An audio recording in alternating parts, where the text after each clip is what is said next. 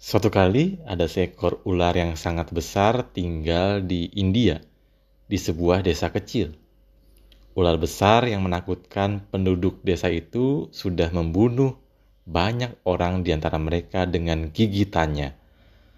Penduduk desa yang malang mengeluh kepada salah satu orang bijak di desa itu. Orang bijak itu pergi mengunjungi ular besar tersebut, berbicara dengannya sepanjang malam apa yang telah dilakukan orang-orang ini sehingga pantas kau takuti dan kau bunuh teman dan relasi, mereka. Orang bijak berbicara dengan tenang, sehingga ular tersebut berjanji untuk menghentikan keganasannya dan memenuhi janjinya untuk tidak menyentuh penduduk desa itu lagi.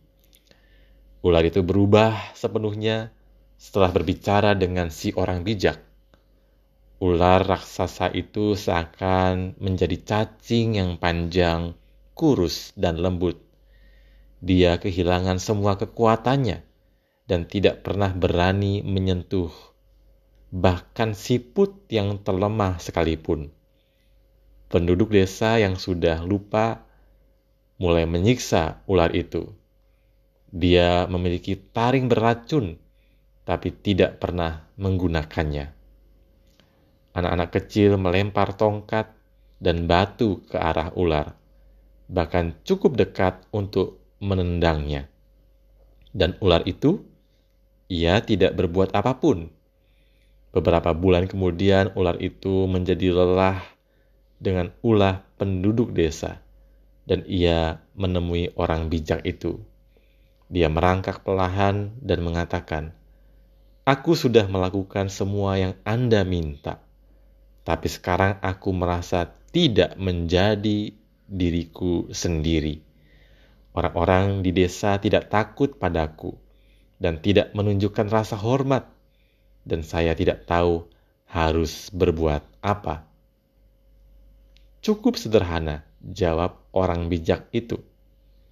Saya melarang Anda membunuh penduduk desa tetapi apakah saya telah menghentikan Anda untuk menjadi diri Anda yang menakutkan? Kisah ini terinspirasi dari cerita rakyat dari India. Berapa banyak orang yang mulai kehilangan jati dirinya? Siapa dirinya yang sesungguhnya ketika dia selalu mengikuti apa yang dikatakan oleh orang lain?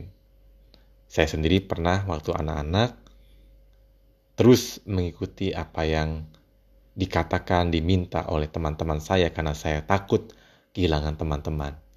Tetapi justru saya merasa saya tidak menjadi diri saya sendiri. Firman Tuhan dari Injil Matius pasal 16 ayat 13 sampai dengan ayat yang ke-17 di sana dikatakan demikian. Setelah Yesus tiba di daerah Kaisarea Filipi, ia bertanya kepada murid-muridnya, "Kata orang, siapakah anak manusia itu?" Jawab mereka, "Ada yang mengatakan Yohanes Pembaptis, yang lain mengatakan Elia, dan yang lain lagi mengatakan Yeremia atau salah seorang dari para nabi." Lalu Yesus bertanya kepada mereka, Menurut kamu, siapakah aku ini? Jawab Simon Petrus, Engkau adalah Mesias, anak Allah yang hidup.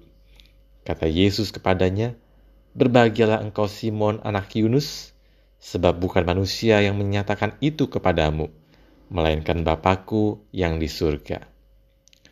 Yesus adalah pribadi yang sungguh-sungguh mengenal jati dirinya secara mendalam sehingga dia tidak hidup menurut atau berdasar apa kata orang, tetapi dia hidup menurut menurut pengenalan diri yang yang terdalam sebagai anak Allah, sebagai Mesias, bahkan sebagai Allah yang hidup. Di sini kita mau melihat dan mencontoh diri Yesus yang mengenal siapa dirinya. Dan kita pun mau mengenal sungguh-sungguh siapa diri kita Dengan demikian kita bisa hidup, menjalani hidup secara selaras.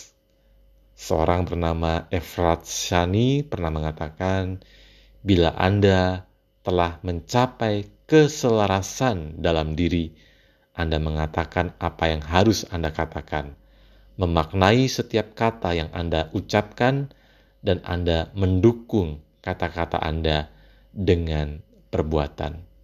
Sudahkah diri Anda mengalami keselarasan dan sudahkah Anda sungguh-sungguh mengenal dan berani menyatakan dengan jujur apa adanya diri Anda?